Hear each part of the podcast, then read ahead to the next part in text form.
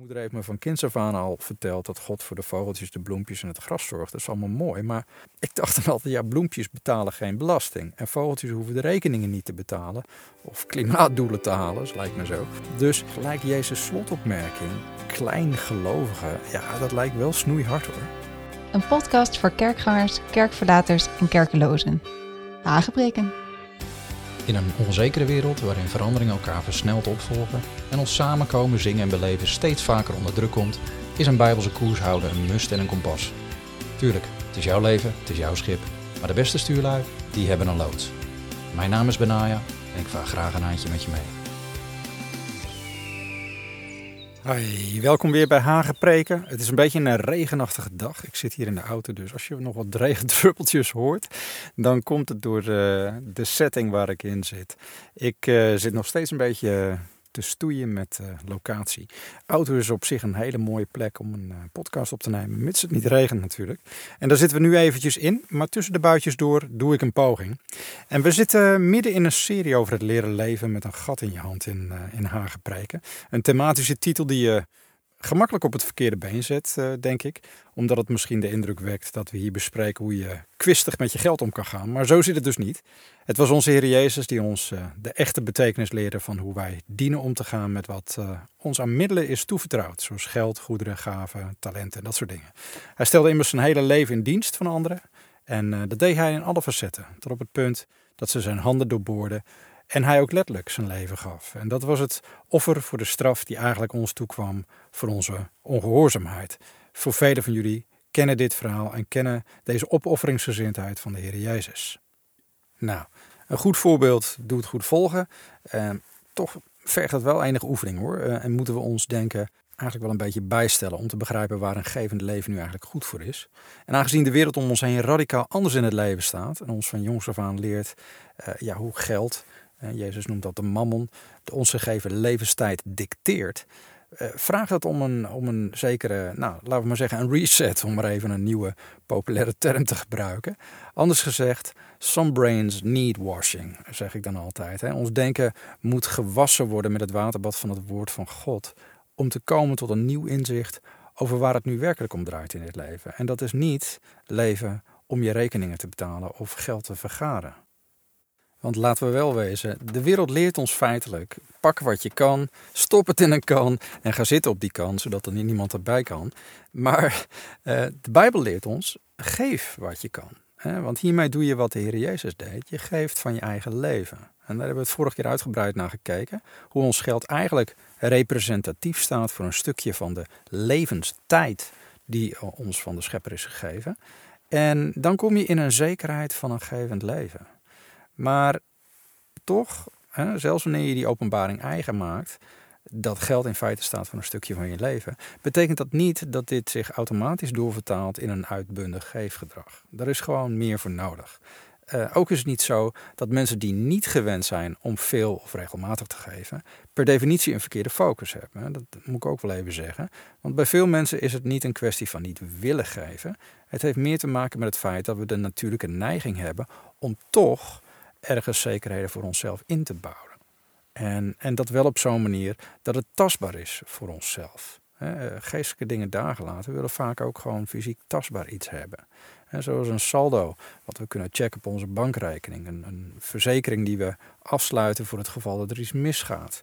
Of een, een huis waarin we investeren voor nu en voor later. Eh, en dan natuurlijk de, de spaar- en pensioengelden, wat we apart zetten als een spreekwoordelijk appeltje voor de dorst. En dat zijn stuk voor stuk dingen die goed en verstandig zijn. En ik noem dat even omdat, voordat we verder gaan in dit onderwerp, omdat je eh, dan ook weet dat ik geloof in de wijsheid van dat soort dingen. Ik geloof ook niet dat er iets verkeerds aan is. Het maakt ons niet overdreven geldverslaafd of iets dergelijks, of een dienaar van mammon, of als je dat zo zou willen noemen. Um, maar er zijn ook mensen die hebben, ja, eh, die heb ik zien doorslaan in hun geefgedrag en hun focus. Uh, vooral degene die zich bewust zijn van de tijd waarin we leven. En ook ik geloof dat we in het laatste van de laatste dagen leven. Um, maar het neemt niet weg dat je roekeloos of overhaast moet gaan handelen met een houding van, nou de Heer Jezus komt toch zo meteen terug, uh, dus uh, alles weg en alles geven. Ja, dat kan wel wezen, dat is wel waar, maar dat wil niet zeggen dat we alle rentmeesterschapprincipes die de Bijbel ons ook leert, en ja, de Bijbel spreekt over sparen en met beleid omgaan met geld, dat we die allemaal in één keer overboord moeten gooien, omdat iemand gelooft dat we volgende week dinsdag worden opgenomen als gemeente van Christus. Snap je wat ik bedoel? Uh, ik heb het hier over iets anders. Ik heb het hier over wat ik zou willen noemen um, het zeker leven gevoel. Dat is iets wat meekomt met die normale verstandige keuzes die iedereen maakt. En het zeker leven gevoel, dan denk je, nou, wat is dat nou weer benaaien? Nou, ik weet niet of je die reclamespotjes kent van het Zwitserleven gevoel. Dat zijn van die commercials die boeken op het gevoel dat mensen krijgen als ze investeren in een pensioen, tenminste dat wordt gesuggereerd, dat garanties geeft voor de toekomst. Een pensioen dat ze later meer zal geven dan wat ze erin stopten. Dat dus. Nou, dat stiekem wel een beetje ons ideaalplaatje in Nederland. Het appeltje voor de dorst dat een ware appelgaard als rendement oplevert tegen de tijd dat we die dorst ook hebben. En nogmaals, op zich is die mindset niet verkeerd. Er is ook wel iets moois aan het feit dat we daardoor twee onze tijd aan zaken kunnen besteden die een waarschijnlijk een grotere waarde voor ons hebben dan geld. Hè? Zoals familie, onze echtgenoot, onze kinderen en kleinkinderen enzovoort. En je wil ze daarbij iets kunnen bieden en, en hun op den duur zelfs iets nalaten misschien wel, waardoor ze in rust en vrede kunnen leven en opgroeien. En dat is de positieve kant. Juist daarom willen we bepaalde dingen veiligstellen voor onszelf, maar ook voor de toekomst van degene van wie we houden. Daar zetten we dan ons voor in met tijd en met geld. En toch, inherent herbergt die mindset de indruk dat het leven tot op zekere hoogte maakbaar is. Zo van, als ik dit doe en als ik zo mijn geld beleg of investeer of apart zet, dan weet ik in ieder geval zeker dat ik later dit heb, dat het dit oplevert appeltje, eitje, toch? Nu leven wij, zoals ik vorige keer al met je deelde, in een van de rijkste landen ter wereld. En is het bij uitstek in Nederland mogelijk om als kind, mocht je voor een dubbeltje geboren zijn, een kwartje te worden. Of voor de millennials en, en jongeren onder de luisteraars, het is bij uitstek mogelijk om te upgraden eh, qua sociale status in Nederland en financiële status ook. Geboren in een laag inkomensgezin wil niet automatisch zeggen dat je niet in een hogere klasse terecht kan komen. Dat is het unieke van dit land. Vice versa is natuurlijk ook het geval. En toch kan ook ons tragedie overkomen, die een ongenadige streep haalt door onze toekomstplannen. Net als dat gebeurt in andere landen. Want waar andere landen te maken hebben met nou, vaak oorlog, opstanden of natuurgeweld, zoals aardbevingen en overstromingen en dat soort dingen, we hebben het recentelijk nog op het nieuws gezien, kan ook hier rampspoed ons in één keer overvallen. Dat is gewoon zo, dat is het leven. Sowieso ligt een economische crash volgens veel financiële analisten en centrale bankiers onvermijdelijk in het verschiet in de toekomst. Maar ook op persoonlijk vlak kan ons onheil treffen die we niet hadden ingecalculeerd. Verlies van inkomsten, ontslag, ziekte, vroegtijdig overlijden, you name it. En ik zeg het niet om je in de put te praten of zwartgallig te doen, maar zoals meerdere malen gedeeld in deze podcast, ik weet als geen ander dat het leven grillig is. Het tijd en toeval treft hen allen, credo uit, uit Prediker 9 vers 11, is een, is een realiteit aan deze kant van de eeuwigheid. We leven hier niet meer in het paradijs. Er gaan nu eenmaal dingen fout van tijd tot tijd. En soms is de oorzaak waarom het gebeurde gewoon niet dicht te timmeren. En ook uw gastheer raakte pensioen en spaargeld kwijt door omstandigheden die buiten mijn eigen keuzes lagen. Dus dat kan dus ook, heb ik van gedeeld. Dat ga ik niet elke keer weer doen, maar het is wel een feit, daar leef je mee. En nu weet ik dat er mensen zijn die stellen geloven dat toeval niet bestaat. En dat niets toevallig gebeurt. Oké, ik snap wat ze daarmee bedoelen. Ook, ook ik geloof dat de schepper van het universum al onze tijden in zijn hand houdt. En dat hij intensief betrokken was is en blijft bij alles wat hij geschapen heeft en wat er gebeurt. En toch spreekt prediker 9, vers 11, van toeval. Dat is het Hebreeuwse woordje peka. Wat, duidt op een samenloop van omstandigheden. Of, of als je het vrij wil vertalen, wat behoort tot de mogelijkheid dat er iets gebeurt. De vraag is daarom niet zozeer of er iets kan gebeuren, maar eerder hoe sta je in het leven wanneer dit gebeurt. Want op dat soort onvoorspelbare momenten blijkt vaak waar je je zekerheden in hebt gezocht. Ja, maar bijna zeg je misschien als je goed omgaat met de tijd, de mogelijkheden en de middelen die je zijn gegeven en daardoor spaart, pensioen opbouwt en een materiële basis neerzet voor je familie, betekent dit toch niet per se dat je daar ook je zekerheid uit haalt. Ik bedoel, we zijn toch gewoon rentmeester over wat God ons heeft toevertrouwd en het natuurlijk ook. Ja, dat snap ik. Dat klinkt op zich logisch, die redenatie. En natuurlijk zijn we rentmeesters over wat God ons heeft gegeven.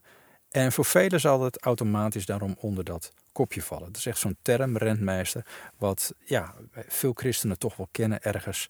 Wat ook wel eens een keer genoemd is tijdens een preek. Zo van, wij doen wat we moeten en kunnen doen. God zegent onze noeste arbeid en verstandige keuzes. En wij danken hem voor zijn betrokkenheid bij ons leven en zegen die hij geeft. Voilà, rentmeesterschap toch? Tenminste, meestal als ik hierover spreek, hoor ik dergelijke interpretaties van rentmeesterschap. Het heeft mij alleen wel de overtuiging gegeven dat de meeste christenen niet volledig beseffen wat rentmeesterschap werkelijk inhoudt. Ten eerste is een rentmeester eh, verantwoordelijk namelijk voor wat aan hem wordt toevertrouwd. Hij voelt en hij weet zich ook verantwoordelijk voor die dingen. En tegelijkertijd is hij er wel van doordrongen dat alles wat hij in handen heeft of krijgt helemaal niet van hemzelf is. Dat is de eerste vertaalslag die de meeste mensen niet tot in hun tenen ook zo beleven. Ik bedoel, het halen van die opleiding en de loopbaan die eruit volgde, dat heb je immers zelf keihard voor geknokt. En dat huis, dat heb je ook zelf uitgekozen en ingericht. En die auto was je eigen keuze, de bankstel ook.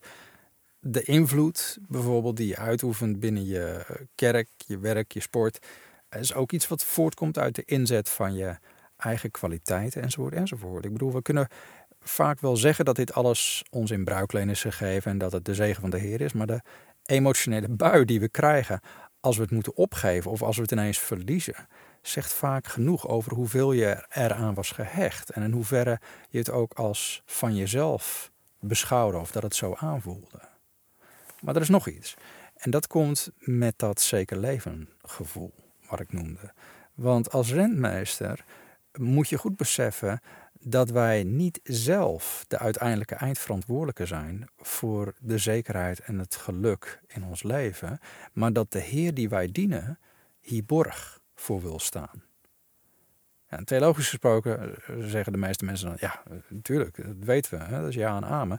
En toch lijkt de vertaalslag naar de praktijk van alle dag een stuk lastiger. Oké, tijd om de Bijbel er even weer bij te pakken, want dat ga ik even illustreren voor je. Waar ik op doe is dit. Hoe vaak heb je het volgende gedeelte gelezen uit Lucas 12? Ik begin even bij vers 22. Daar zie je Jezus die tegen zijn discipelen zegt: Daarom zeg ik u, wees niet bezorgd over uw leven, over wat u eten zult, of over uw lichaam, waarmee u zich kleden zult. Het leven is meer dan voedsel en het lichaam is meer dan kleding. Let op de raven, zij zaaien niet en maaien niet. Zij hebben geen voorraadkamer en geen schuur. En God voedt hen. Hoe ver gaat u de vogels te boven. Wie toch van u kan met bezorgd zijn 1 L aan zijn lengte toevoegen? Als u dan ook niet het minste kunt, waarom bent u dan over die andere dingen bezorgd? Let op de lelies, hoe zij groeien. Ze werken niet, ze spinnen niet. En ik zeg u dat zelfs Salomo in al zijn heerlijkheid niet gekleed ging als een van deze. Als God nu het gras op het veld dat er vandaag is en morgen in de oven geworpen wordt, zo bekleedt, hoeveel te meer u, kleingelovigen? Enerzijds klinkt dit allemaal lieflijk en aanlokkelijk. Eigenlijk te mooi om waar te zijn. Hè? Zo van, joh, al die zorgen of je je boodschappen bij de Little of the Albert Heijn wel kunt betalen.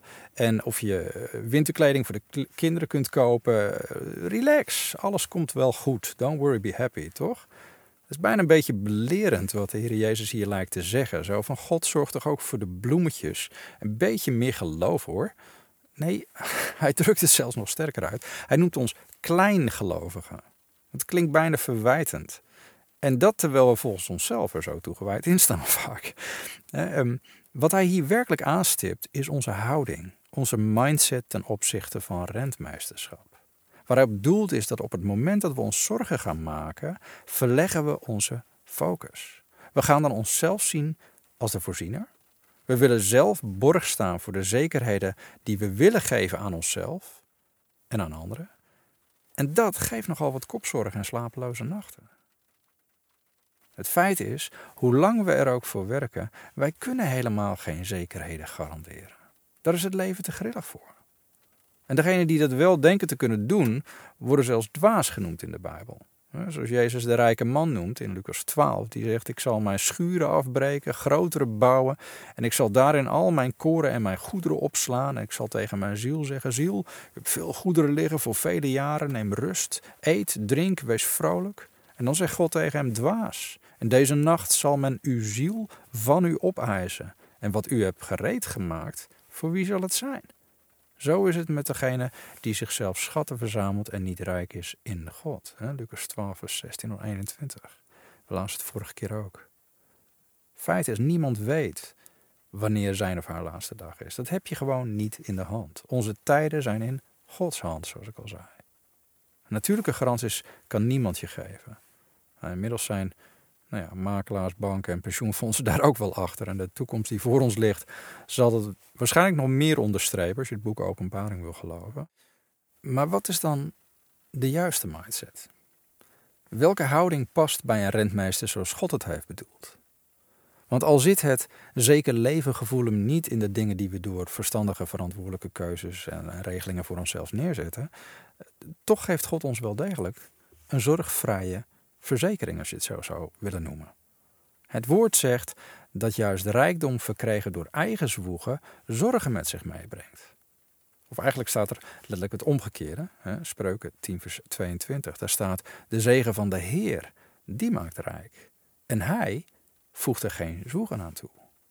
Waarbij rijk, hè, als Sarah in het Hebreeuws, doelt op geld, om bezitting en invloed. Terwijl het woordje zwoegen dat hier wordt gebruikt niet alleen zwoegen betekent, maar kan worden vertaald ook met pijn of zorgen.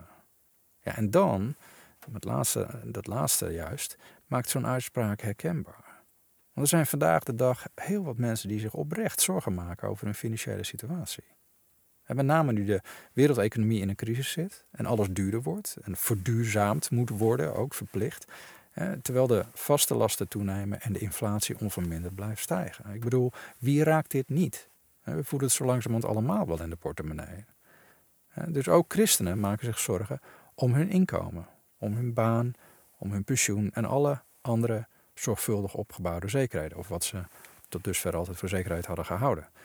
Zorgen maken om geld is sowieso iets wat, wat iedereen wel eens doet of gedaan heeft. Dat geldt echt niet alleen voor mensen die hun rekeningen niet kunnen betalen. Want zowel armen als rijken kijken met regelmaat vooruit en denken dan: zal het allemaal wel lukken? Straks.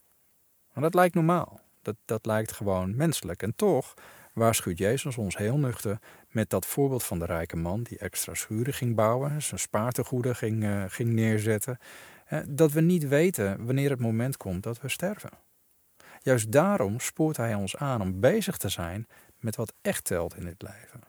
We kunnen immers ons hele leven bezig zijn met het proberen om financiële zekerheden te verwerven voor de toekomst en uiteindelijk nooit de gelegenheid krijgen om er ook daadwerkelijk van te genieten. En hoe triest is dat als je hoort van iemand die pas gestopt is met werken, pensioengerechtigde leeftijd, en dan ineens ernstig ziek wordt of overlijdt? Zo'n persoon heeft dan zijn hele leven hard gewerkt, maar zal nooit op zijn oude dag van de vruchten van die arbeid kunnen genieten. Dat is tragisch. En laten we wel wezen, met de huidige oversterfte, die gemoedstoestandshalve dan maar het labeltje sudden death syndrome heeft gekregen, is zo'n tragische dood niet eens afgebakend tot pensioenleeftijd. Zelfs mensen in de bloei van hun leven krijgen tegenwoordig de kans soms niet meer om van hun vermeende zekerheden te genieten. Heel erg heftig. Dat is de tijd waarin we leven. Vandaar dat de Heer Jezus ons het volgende advies geeft, hè, Lucas 12. Vraag u niet af wat u eten of drinken zult en wees niet verontrust, want naar al deze dingen zoeken de volken van de wereld. Uw vader echter weet dat u deze dingen nodig hebt. Maar zoek het koninkrijk van God en al deze dingen zullen u erbij gegeven worden. Wees niet bevreesd, kleine kudde, want het heeft uw vader behaagd u het koninkrijk te geven.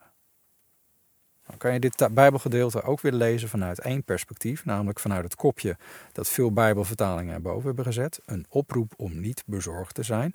Maar Jezus specificeert heel nauwkeurig om welke bezorgdheid het hier precies draait. Namelijk zorgen omtrent wat je eten zult. En zorgen omtrent waarmee jij je kleden zult. Anders gezegd, het gaat over onze toekomstige financiële draagkracht. Misschien zou het in onze tijd wel beter vertaald zijn met ons maandelijks inkomen, spaargeld en pensioen. Maar moeten we dan niet denken aan onze toekomst benaaien? Het is toch wijs, zei je al, om te sparen. Dat appeltje voor de dorst is toch alleen maar goed? En wie bewaart, die heeft wat, toch? Ja, inderdaad. De Bijbel laat ons duidelijk de wijsheid zien van sparen. Spreuken vind je er ook verschillende tekstgedeelten over.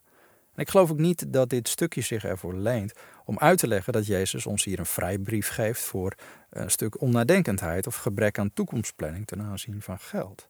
Het gaat hier over het lopen tobben, over de mogelijkheid dat we in de toekomst niet genoeg zullen hebben. Het gaat hier over zorgen maken om onze inkomsten.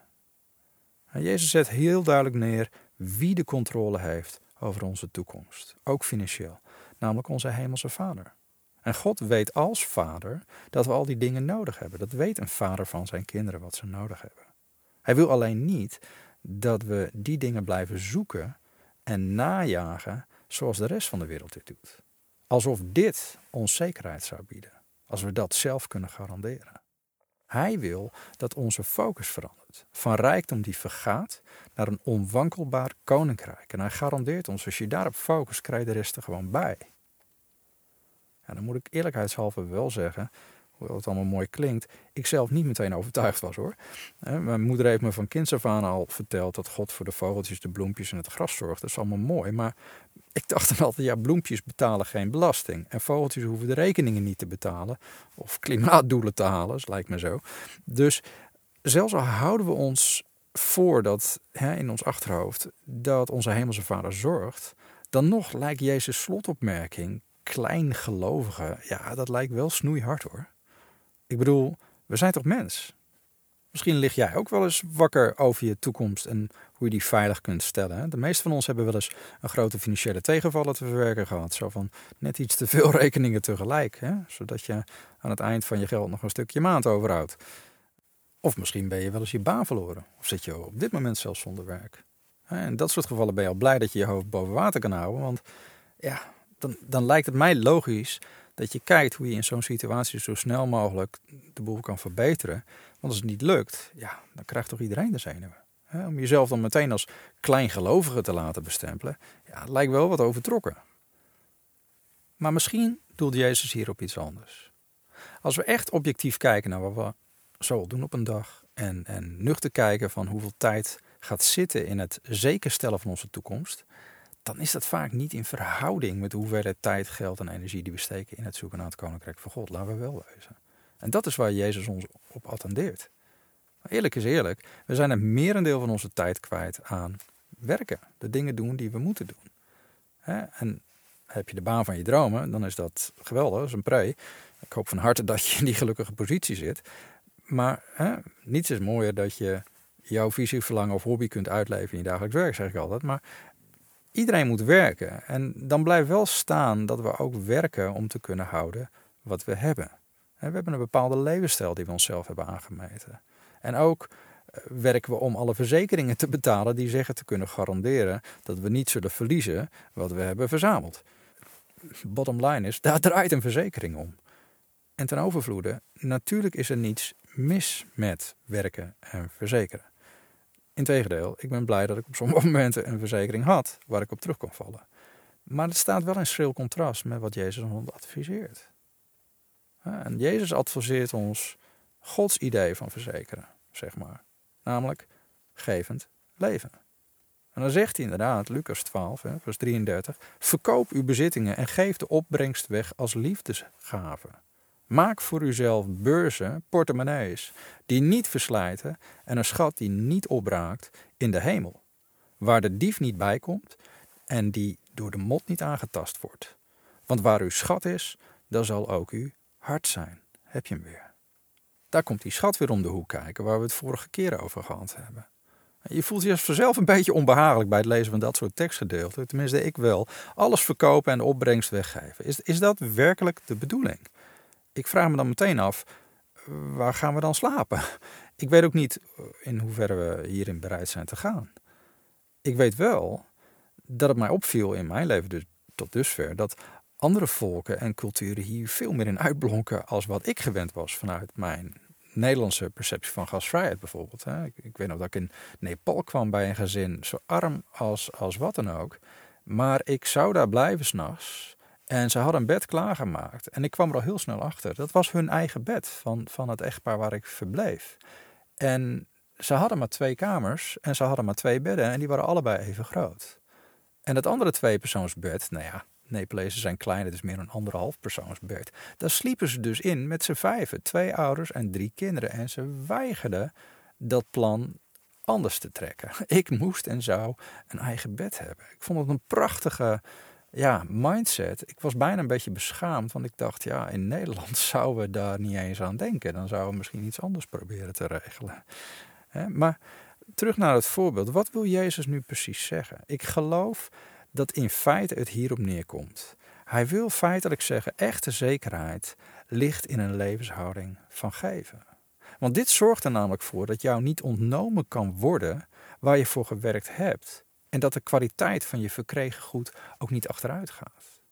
En je zit daarmee bovendien iets in werking wat voor jou gaat werken op de langere termijn. Je stort in feite een tegoed op een hemelse bankrekening. Uh, wat zeg je nou weer, Benaja? Waar haal je dat absurde idee vandaan? Ik bedoel, dat zegt Jezus toch helemaal niet? Hij heeft het over een schat in de hemel. Volgens mij moet je dat geestelijk uitleggen, toch? Of minstens dat we dat straks mogen ontvangen als we zijn gestorven en onze intrek bij God nemen in de hemel of zoiets dergelijks. Toch? Ja, dat dacht ik ook altijd. Maar Paulus was doordrongen van de fysieke implicaties van de schatten in de hemel in het hier en nu. En dat lees je in een brief die hij schrijft aan de Filippenzen. En eigenlijk als je de brief aan de Filippenzen goed leest, dan ontdek je, dit is een soort donorbrief. Ja, echt. En hij schreef het volgende namelijk in Filippenzen 4, vanaf vers 15.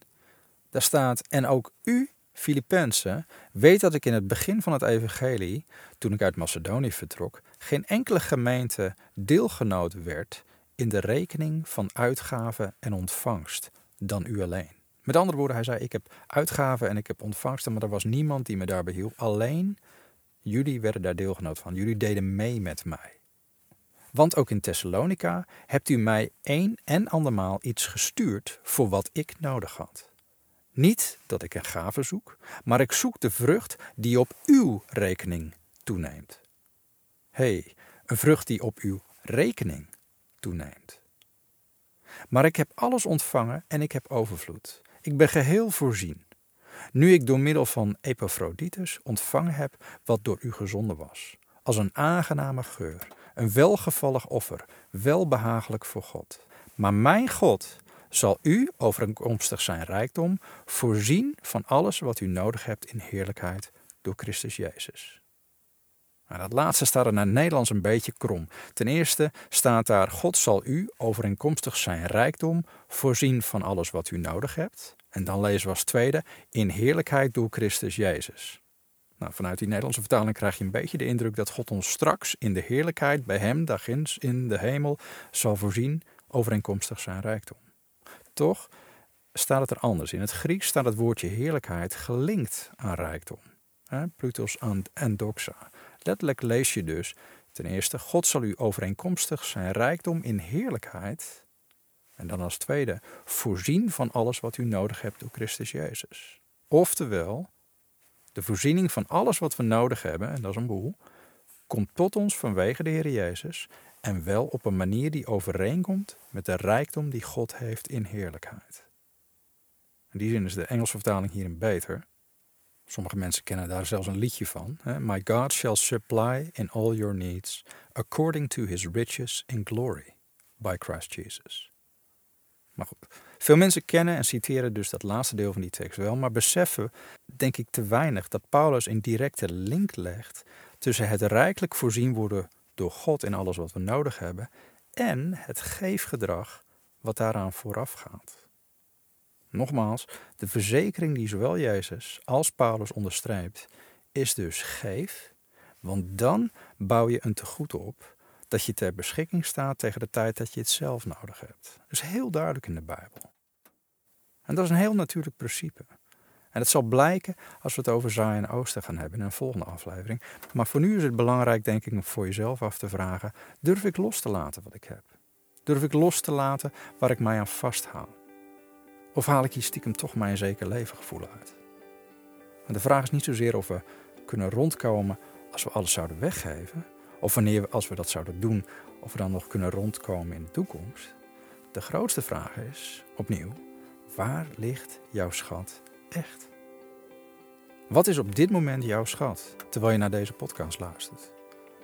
Want wat krijgt het grootste deel van jouw aandacht? Als je kijkt naar waar het merendeel van jouw geld, tijd en energie naartoe gaat. En waarom is dat zo? Weet je, God kent ons. Hij heeft ons gemaakt en hij wil ons de zekerheid van een gevend leven laten beleven. Maar durf jij te vertrouwen dat het juist jouw geven, jouw loslaten van waar de wereld zekerheid in zoekt, iets in werking zal zetten waardoor God kan doen waar hij goed in is? Namelijk voor jou voorzien als jij de focus op het koninkrijk houdt. Nogmaals, verwijzen naar twee afleveringen terug. Je hart volgt je schat. En waar je hart te vinden is, spreekt boekdelen over hoe je in Gods koninkrijk staat. Al dus de Heer Jezus. Samengevat komt het hierop neer. Ligt zijn koninkrijk echt op mijn netvlies? En is dat reëel en zeker genoeg voor mij? Of wil ik eerst mijn persoonlijke belangen, mijn eigen domeintje veiligstellen? Gewoon voor het geval dat. Loslaten is lastig. Het vraagt vertrouwen, vraagt geloof. En misschien had je nooit gedacht dat onze houding ten opzichte van ons geld en aardse goed zoveel van ons geestelijk leven zou zeggen. Maar ik garandeer je, het komt nog veel dichterbij. Dus deze ontdekkingsreis gaat volgende keer gewoon verder. Dus ik hoop dat je erbij blijft. Maar voor nu, blijf luisteren naar Gods woord. En blijf koers houden. En volgende keer navigeren we verder.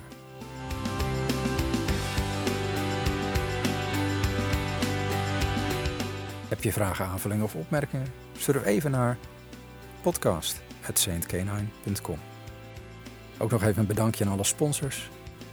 Zonder jullie is het vrijwel onmogelijk om dit te blijven doen. Dus dank je wel. Wil je ook sponsoren? Kijk dan even op de site saintcanine.com Dankjewel.